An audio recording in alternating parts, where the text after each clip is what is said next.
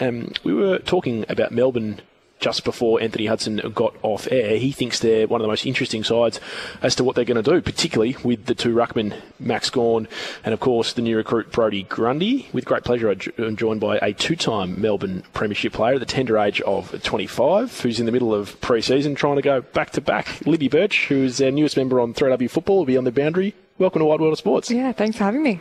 Um, exciting. You, you, you're bringing your physio background to uh, the boundary on, on Friday Night Footy. Yeah, it'd be really awesome just to be down on the boundary and be able to report to our listeners about, you know, if an injury happens, Yep. how long that player might be out for, what is the issue, and can they get back out on the field as quickly as possible and, and when that might be. So it'll be great to have that access, I think, for the listeners throughout this 2023 season. Doc Larkins, uh, the veteran of, of, of this, always amazed me with how quickly he could diagnose an injury from 200 metres away with his binoculars. And 99.9% of the time was absolutely spot on. Tell me, Libby, with your skills as a physio, how quickly do you know watching someone what they've done, You can what tell- you think they've done? Yeah, you can tell a lot from the mechanism, and you watch the replay. And as a physio, you know, you, it's your job to know what's happened just looking at a replay, and you can often understand what the physio of that team is going to then do, and the Test, test, the yep. testing, and also what the player is going through in that moment. Because I've also got that, um, I guess, lucky ability to talk about what it's like to be a player when you go down with an injury, Yep. and how that feels to maybe know that you're going to be out for a week, for example, if it's a concussion, you know, there's a 14 day turnaround and you're going to miss the next week. What does it feel like? Do you want to tell the doctors how you're feeling?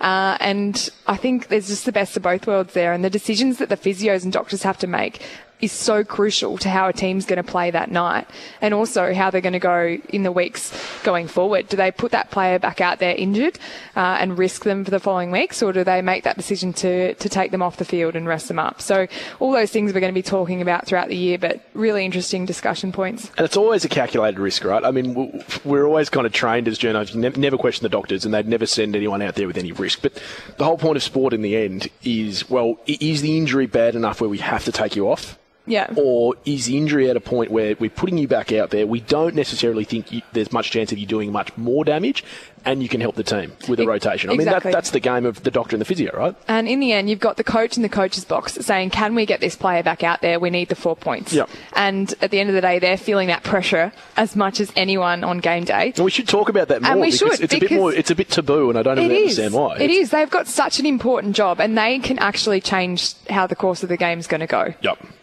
Um, Gawn and Grundy, will they work? yeah, I'm really, I'm really excited about that, and I think uh, everyone should be. It'll just be an amazing spectacle of these athletic.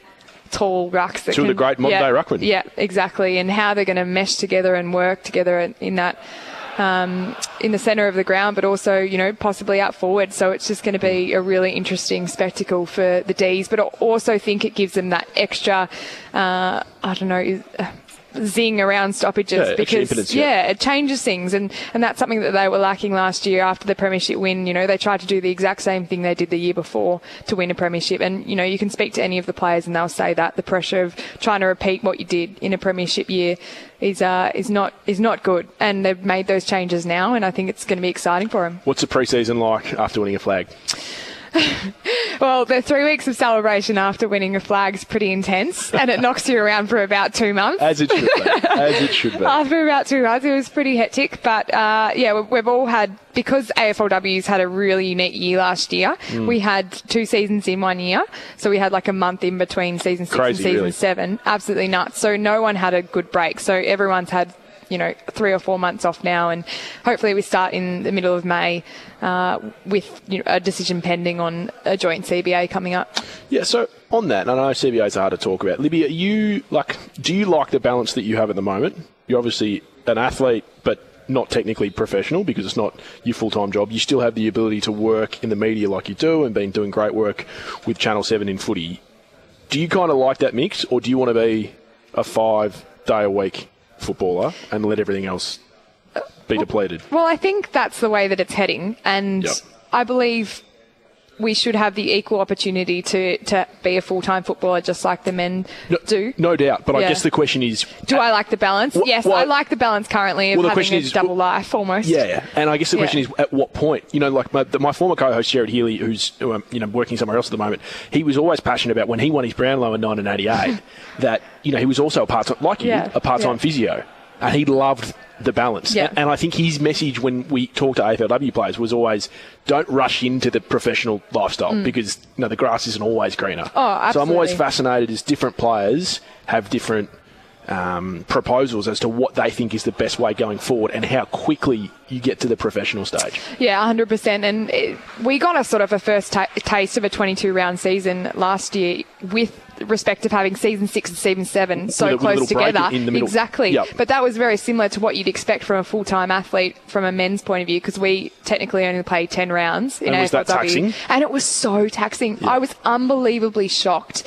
at how hard it was to play 22 rounds with, you know, a small gap in between.